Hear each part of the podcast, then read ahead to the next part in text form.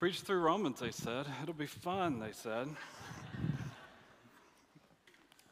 so, life seems to sometimes have more questions than answers. is that just me? Like, it feels like there's questions that just don't have answers. I mean, like, why is the word abbreviation so long? Like, shouldn't, that, shouldn't that be a lot shorter? Like, why, why in the world is that word so long? Uh, what's the, where's the line where it stops being partly sunny and starts being partly cloudy? Where's the line? I, I don't even think Pete Delkus can tell us that, right? Like, that's, what's the difference? Um, what's another word for thesaurus? Shouldn't that have another word? Shouldn't that have a synonym? I mean, it feels like it. Um, the stairs go up or down. It's hard to tell sometimes which way they're really going. If you try to fail at something and you pull it off, didn't you just succeed? There's a lot of questions that don't seem to have answers, but here's the, here's the deal the Bible answers life's biggest questions. The, the Bible, God gave us this, His Word, and it answers the biggest questions. Who, why am I, how did I get here? Why am I here? What, what's the purpose of this? What's the meaning of life? The Bible answers the biggest questions that we have. And here's one question that the Bible answers it's a big question, and it's this What has gone wrong? Like, why, why is this so messed up? Why, why does this feel like this is not the way it's supposed to be? What, what's the problem? What, what has been broken that has made this mess of the world that we live in? I mean, you look around and that's the feeling, right? Like, this is not the way it's supposed to be. This is something's wrong. And the Bible answers that question What's wrong? What's gone wrong in the world? That's, that's, that's a biblical truth that we can go to the Bible and get the answer for. And in Romans chapter 1, 2, and 3, chapters 1, 2, and 3, Paul is giving us an answer to that question. He's telling us what's gone wrong. And today, like all the time really, but today especially, we want to make sure we don't miss the forest for the trees. Uh, we'll, we'll, go into the trees, but the trees today are a little bit awkward and uncomfortable, if we're honest. But the, so that, make sure we get the forest, because here's what Paul is doing. He's, he's unpacking the idea of here's what's gone wrong, and here's what's wrong in the world. And really, if you look at chapters 1, 2, and 3, he's not just telling us that we've made the mess of this, that we've messed it up so that we'll feel bad. He's pointing us to a solution. He's pointing us to the only solution. So, one way to say the big picture here in Romans, this first section of Romans, is that our unrighteousness makes our need for the gospel clear. Our unrighteousness, which Paul is saying, man, it's, it's, so clear. It's all around us. We see it all around us. Our unrighteousness is making the need for the gospel really, really clear. It's the bad news before the good news. You need to understand the bad news so you'll really embrace the good news. And so that's what Paul is doing. He's, he's kind of unpacking that truth that, hey, we're unrighteous people. We, we've, we've gone astray. We've wandered away from God. We've rejected Him, and it's caused all the mess that we see. And specifically in this section, he, he kind of points to a couple things. One is that we suppress the truth. That, that phrase, suppress the truth, it means that we've rejected God as creator. We've rejected who he is uh, as the creator, as the creator, and we've rejected his design for the world. If he created it, he has a plan for it, a purpose for it, a design for how the world's supposed to operate. And, and we've suppressed that truth. We've rejected that truth. We've walked away from that. And, and I mean, if you want to start understanding pro- problems in the world, when you see things that, like, just common sense would say, no, that's not right, that's wrong. And people are saying, no, that's right, that's the right thing to do. Like, that's what you go back to. Hey, we're living in a culture that we've suppressed the truth. We've rejected God. We've rejected what He has to say. We've rejected His design for the world. And so Paul says, hey, that's, that's led to all these problems. That's led to all this mess of suppress, suppression of the truth, rejection of the truth. And then he starts talking about this series of unfortunate exchanges that we've made. We keep trading down. We keep trading uh, the, the greatness of God for other things, and, and, and that's led to all these problems. And the, the, to me, the key one there is that we exchange the truth about God for a lie. That we've, We've taken the truth about God and we've traded it in for a lie. And that lie goes all the way back to the Garden of Eden with Adam and Eve and the, and the fruit and the serpent. And the serpent basically says God is withholding something good from you by not letting you eat that, tr- that fruit. He's keeping something that good from you. And so you need to go ahead and do what you want. You need to eat the fruit. Look and see that it's good and eat it. And that lie is still going on. And the problem in the world, like the, the big picture answer to this question, what's the problem? Is that we are all still trading the truth about God for a lie. We're all still chasing after the lie. We've decided that we should live according to our agenda and our plan. So, what we've done is we've rejected God's accountability for our autonomy. I don't want God to tell me what to do. I'm going to live the way I want to live, and I'm, and I'm going to be in control, and I'm going to be what's, what matters. I'm going to make it all about myself, and I'm going to pursue whatever I want. And the lie is that we think that walking away from God, we're going to find what we're really looking for. That's the, that's the great lie. God says He's the only one that can bring us meaning and purpose and satisfaction and joy and everything we're really looking for. But the lie that we trade that for is to say that no, I think if I walk away from God and His plan for my life, I'll find what I'm really looking for over here. And, and, and it doesn't work, but that's the lie that we've traded, uh, traded for. And, and what Paul is saying is hey, that's, that's the problem for all of us. We're all in this mess because we've all suppressed the truth, we've rejected it, we've walked away from it. That we traded the truth of God and His greatness and the fact that He's the only one that can give us what we're looking for for a lie that says we can find it somewhere apart from Him. And He says that's what's wrong in the world. That, that we're, we've made ourselves the idols. We've made our life and our desires and our plans ultimate. And that's caused all these problems. And so Paul's making that like that's the force, that's the big picture of this, this argument that he's making in chapters one, and then he's going to make it more in chapter two, and he's going to basically bring us all into this in chapter three and say there's no one good, there's no one righteous, no one seeks God, we're all without excuse, so that he can point us to the fact that we need a Savior, we need a rescuer. So don't lose the force now that we're going to move into the trees. Because what he's going to do is he's going to give one example, one like stark, striking example of where this leads us. And the example he uses is homosexuality. And he says, hey, when you suppress the truth and you reject God as creator, and when you walk away from that truth, and you exchange the truth of God for a lie that it's all about you, it can lead to all kinds of problems. And here's one really, really clear example of that.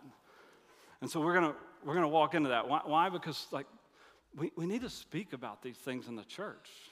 We need truth. In a culture that's saying all this different kind of stuff about that, we need like the church to say, here's what the Bible says about that. We need that. If the church isn't speaking about that, if we're not pointing people to the Bible about that, then where are we going to find the truth? Where are we going to find our information about this particular problem or any problem in our culture? Because if we don't, if the church isn't doing, I think we're going to end up finding our truth on TikTok. That's, that's never going to be a good place. So, what, so we got to speak about it. But we, also have to understand um, the Bible is not a book about homosexuality. Right? It's not, hey, here's, here's a book that tells us all things that are bad, right? The Bible's not a book about that, but it, but it does say some things about that. The, the letter that Paul writes to the Christians in Rome, Romans, is not a letter about that, but in that letter, he says some things about that. So we want to walk into the trees with that understanding that the Bible's not about those things. The Bible's about God, what He's done, who He is, and what He's done. And when we see who God is and what He's done, it shows us how we should respond to that, how we should live our lives and respond to that. But it's not just living, it's also thinking. That sometimes what we see in the Bible is we see here's who God is, here's what He's done, and here's how we should think biblically with a Christian worldview in the context of who God is and what He's done. And so, so, sometimes you go to a sermon and you're like, okay, what do I need to do with this? How do I need to respond to this? What's the application, right? And we'll get there. If you will buckle up and stay with us the whole time, all you guys stay awake the whole time, we'll get to some application at the end. But, but primarily, sometimes you look at a text and you're like, okay, this is helping me form a Christian worldview. This is helping me think correctly about the world. And, the, and a lot of this will be that as we walk into the trees. And so here's, here's the foundational statement that we need to grab a hold of. So, in case you're wondering, where's he going to go with this? Here's where we're going to go. The Bible clearly teaches that homosexuality is sin. Just to get it out, get out. Here's what the Bible clearly teaches that the practice of homosexuality is sin. The practice of, like, I, I think it's important that we understand that when the Bible talks about this, it talks about it as a verb, as something that you do, an act, a sinful act. That's what the Bible talks about. It doesn't talk about it like a, as an identity. The Bible gives no airtime to the concept of this being your identity or who you are, how you were made. Like the Bible doesn't talk about that. It always talks about it as a sin somebody does, as an action. And so this is the truth. The Bible clearly teaches that that practice is sin.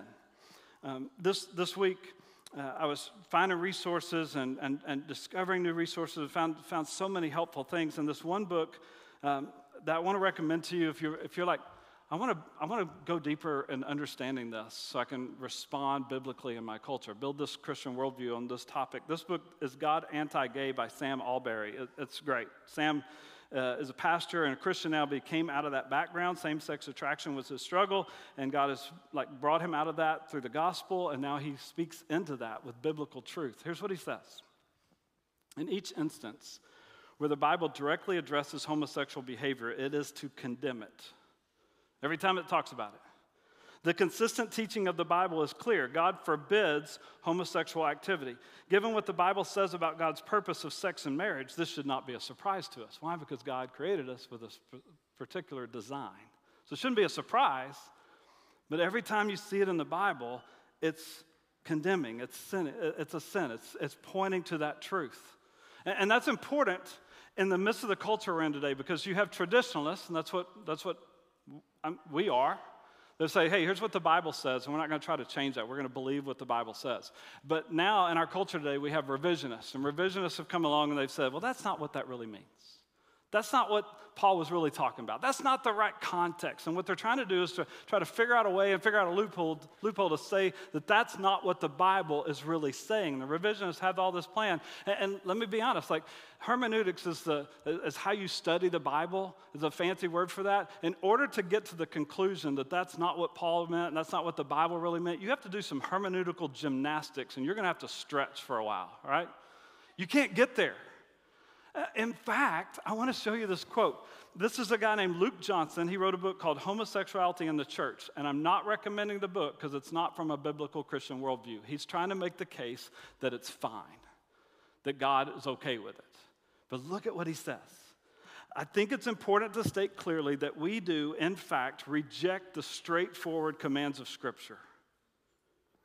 We reject the straightforward commands of Scripture and appeal instead to another authority when we declare that same sex unions can be holy and good. So I don't want you to miss what he's saying. Hey, we know the Scripture says it's wrong, and we reject that, and we find another authority to say that it's good. What is that authority? That's the question he says.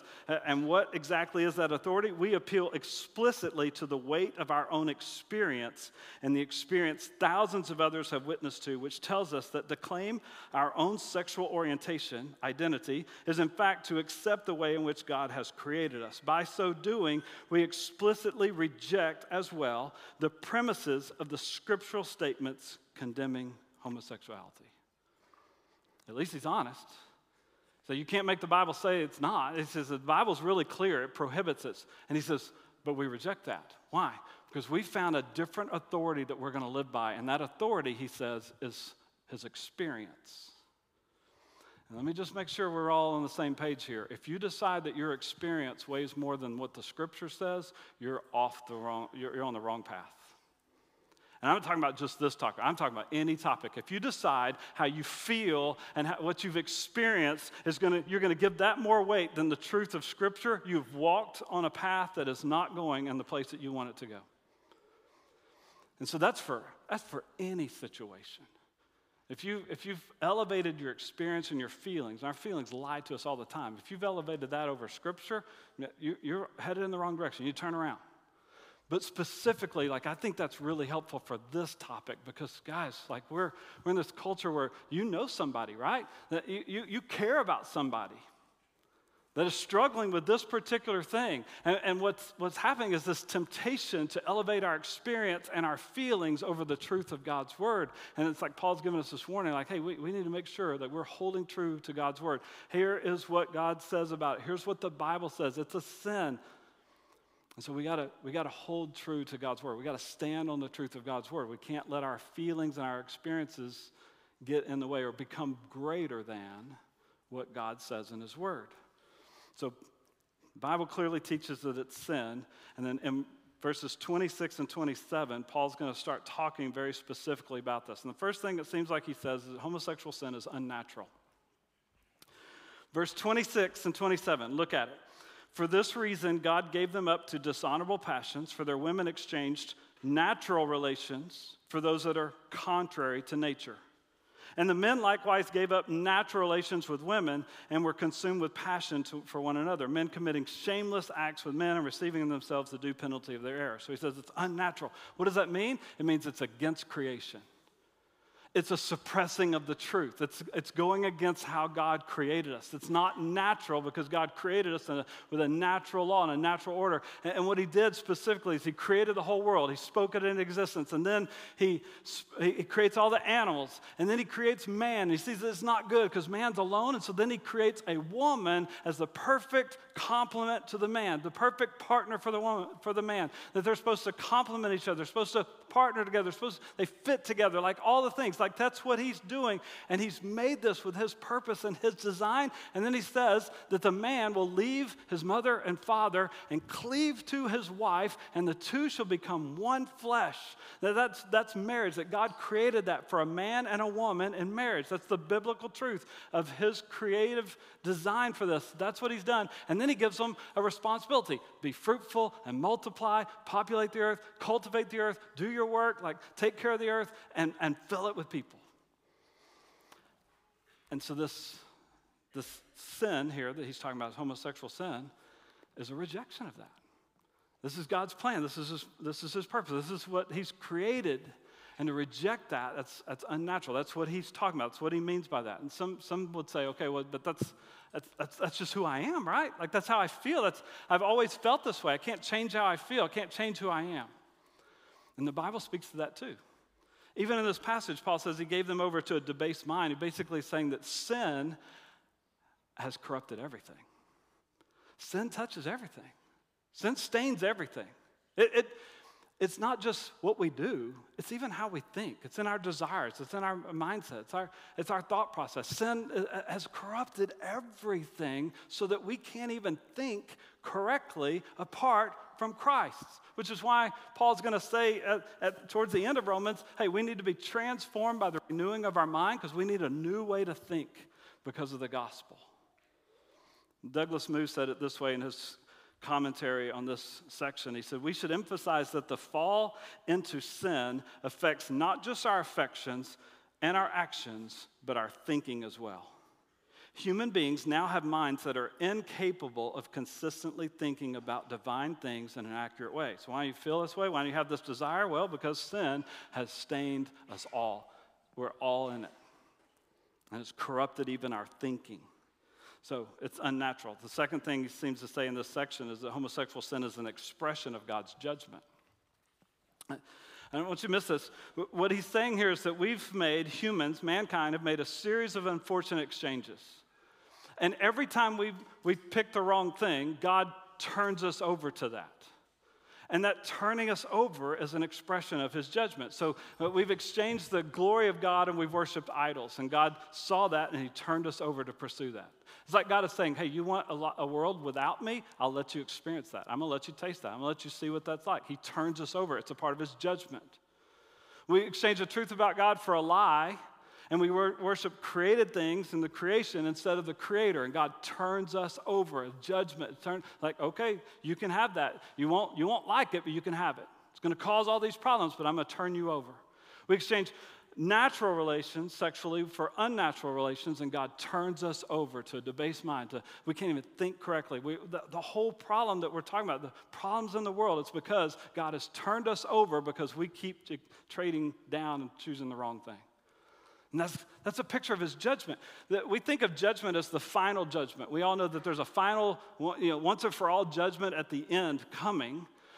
But the Bible talks about judgment being seen and experienced in the way the world is like playing out the, the problems and the difficulties and the challenges and the sin and the unrighteousness and God turning us over to that is a picture of his judgment.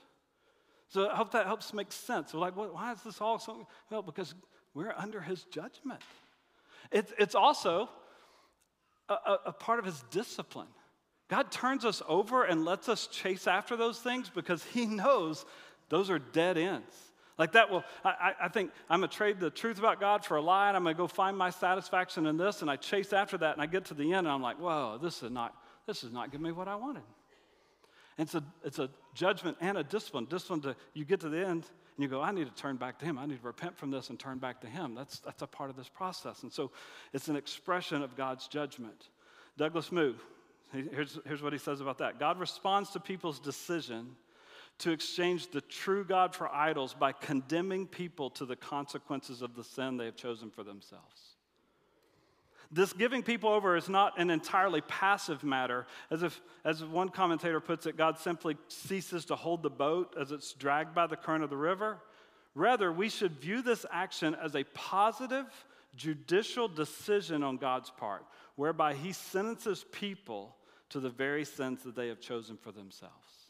You see it? That, that problem, or that, all the problems in our culture, it's, a, it's an expression of God's judgment turning us over to that sin and the consequences of it. Now, don't miss this next one. Homosexual sin is serious, but it isn't alone. It, it's serious because Paul uses it kind of the prime example for what it looks like when we totally walk away from God and make ourselves the center of everything. It's, it's like, here's, the, here's where this ends. And it's not pretty, right? He shows that. But it's not unique. What I mean by that, it's not like this is some different category of sin. no, he's just using that as an example of all the sin that we've all suppressed the truth. We're all in this boat together. We've all rejected God. We've all turned away from Him. We've all chosen the lie instead of God. And that's created all this unrighteousness and this world of trouble and problems. Like we've all done this. And so He's saying, hey, yes, it's serious. It should be taken seriously, and we should think biblically about, about it, but it's not alone, it's not unique, and God's grace is sufficient. if, you, if you look at what Jesus said, I think you can make the case that all of us, maybe most everybody in this room, is guilty of sexual sin. Jesus was raising the bar. He says, Hey, you've heard it said, don't commit adultery.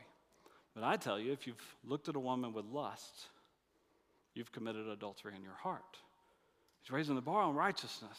And according to what Jesus says, almost everybody in here is probably guilty in some way of sexual sin. And what, that's, that's the point of this. Is not Paul saying, let's point fingers at this one group of people. He's saying, hey, let's remember that this unrighteousness is rampant and we need help. And so it's serious, but it's not alone. I, I think that's why, right after that, like in verse 28, you know, God gave them over to a debased mind. In verse 29, he starts listing all these other sins. It's quite a list.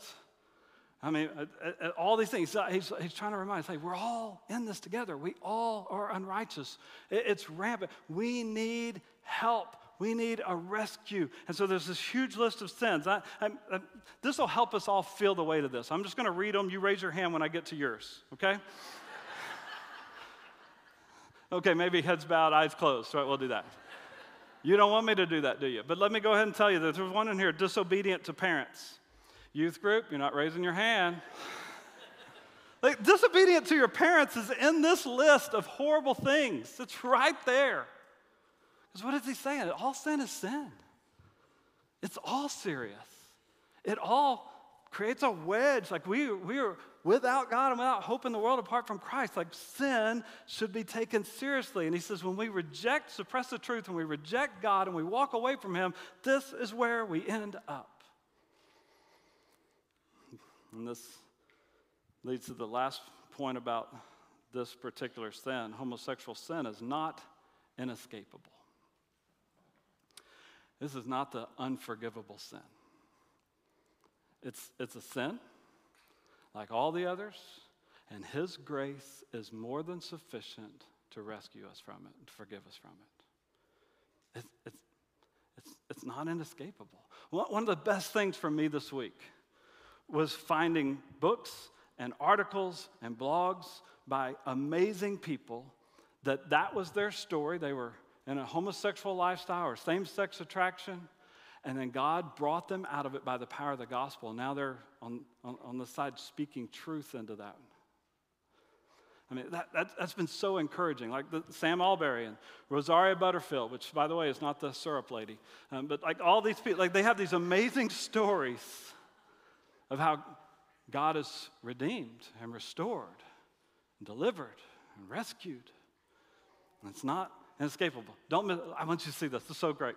1 Corinthians 6, this will be on the screen, so you don't have to turn there, but you can, but you can write it down look at it later. 1 Corinthians 6 is one of the other places in the Bible. There's not a whole bunch of them, but there's another place in the Bible where Paul's going to talk about homosexual sin in the context of unrighteousness.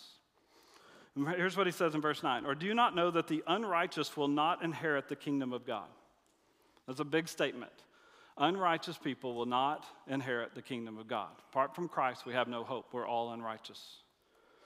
Do not be deceived. Then he gets specific. Neither the sexually immoral, nor the idolaters, nor adulterers, nor men who practice homosexuality, nor thieves, nor the greedy, nor drunkards, nor revilers, nor swindlers will inherit the kingdom of God. He's like, hey, all this unrighteousness, you're all in this. We've all done these things, like we're all in this together. And he, he gives this list and talks about specific things that they might have struggled with in the past. And then he says this in verse 11 don't miss this. He says, and such were some of you. He doesn't say, and some of you were the drunkards, but not those other. He just says, hey, all this list, some of you, that's your story. But it's not the end of the story because he says, but you were washed. You were sanctified. You were justified in the name of the Lord Jesus Christ and by the Spirit of our God. It's not inescapable. I mean, it seems to me that I think we can conclude that in the early church, in the New Testament church, and man, we always want to be that, right? We want to go back to the New Testament church. But in the New Testament church, there were people from a homosexual background that God had rescued because of the gospel, and they were part of the church. It's, it's, it's not inescapable. There's hope for all of us. There's grace more than enough for all of us and all of our sin, no matter what it is on the list. So I, I hope that that helps us think correctly, but I know you want to know what we do with it. And so let, let me give you two things I think all of us can do in response to this truth. Here's the first one let's submit all of our desires to the Lordship of Jesus. Let's submit all our desires to His authority and His lordship, whatever it is. If you came to me and you said, Hey, I'm, my struggle is that. My struggle is same sex attraction. I've been dealing with this. I've been struggling with this. Feels like who I am. Like, here's what I would say in response to that Jesus said, If you want to follow Him, deny yourself, take up your cross, and follow me. And that would be my answer for someone struggling with this struggle and someone struggling for any struggle. My desire is I want to do this, and I feel like I want to do this, and I'm tempted to do this, and I know that may, may not be what God wants me to do, but I really, really want to do it. And the Bible says if you want to follow Jesus, you deny yourself, you take up your cross, you die to yourself, and you follow him. And so, what I have desires that are not God's best for me all the time. I, I think incorrectly all the time. I want to do something or I want to try something. I want to experience, like, what, what? And I submit my desires to the Lordship of Jesus. By His power, by His help, I can't do that on my own, but because of the gospel, I submit those things. I deny myself, take up my cross, and follow Him. That's the way of Jesus. That's one. And the second one is this let's love everyone like Jesus loves us without affirming sin. It's a big one. Let's, let's love everyone because and how Jesus loved us, but let's don't affirm sin. This is a place where the church is, I'm not sure if we're getting it. But we got to figure that out. What, is, what does that look like? Because that's what Jesus did. Like one of the biggest complaints about Jesus was he kept hanging out with bad people. And Jesus keeps hanging out with those tax collectors and those sinners and prostitutes, like the worst. He's hanging out with the worst people. Why? Because he loved them, because he came for the sick, not those who think that they're okay, to rescue them. So Jesus loves, but he doesn't affirm. There's that story, right? Like they found this lady, they caught her in sexual sin. She's caught in the sin of adultery, and they bring her before Jesus. Somehow the guy was fast, right? He ran away or something. Where'd he go? But they bring the woman, they put her in front of Jesus, and they're like, hey, we caught her in adultery. The law says we should stone her to death right now. What do you say? And Jesus says, stone her. Who, who wants to go first? I got an idea. Whoever doesn't have any sin, you throw the first stone. Everybody backs out of that conversation, drops their stones, and leaves. And the lady looks up and Jesus says, Hey, who's condemning you? She says, I guess no one. He said, Me neither. Go and sin no more. Loved her without affirming her sin. Like, loved her, said, Go and sin no more. This is what Jesus does. My fear when I approach this text is that somehow we're going to weaponize this text so we can go fight. Because, man, we, we are really good at carrying around a bag of rocks. I got my rocks, I'm ready to throw them at some people. Now I got some text to prove I got, I got biblical truth. I'm going to throw some rocks. That's a bad ditch to be in. We've been over there for too long. But on the other side, there's another ditch. And it's basically this ditch of saying, oh, yeah, that, you know what? That's no big deal. It's fine. Let's just affirm. Whatever you want to do is fine. I don't know if you noticed that warning in verse 32. He says, They know God's righteous decree that those who practice such things deserve to die or deserve judgment. They not only do them, but they give approval to those who practice them, which seems like he's saying that it's just as bad to approve of that sin as it is to do that sin.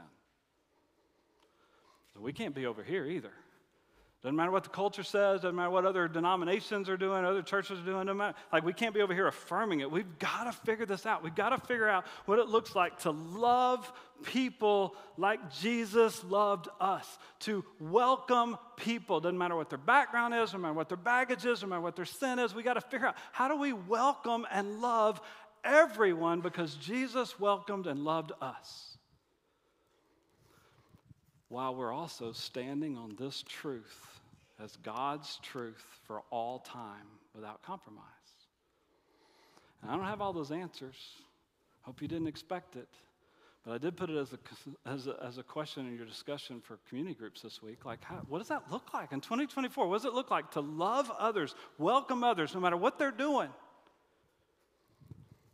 but stand firm on the truth of God's word? That's the calling that He's put in front of us, a calling I hope that we will accept. Let's pray.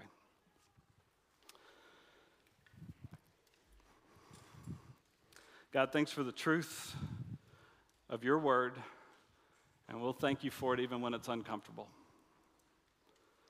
And God, I, want, I pray that you'll help us to trust you and your word.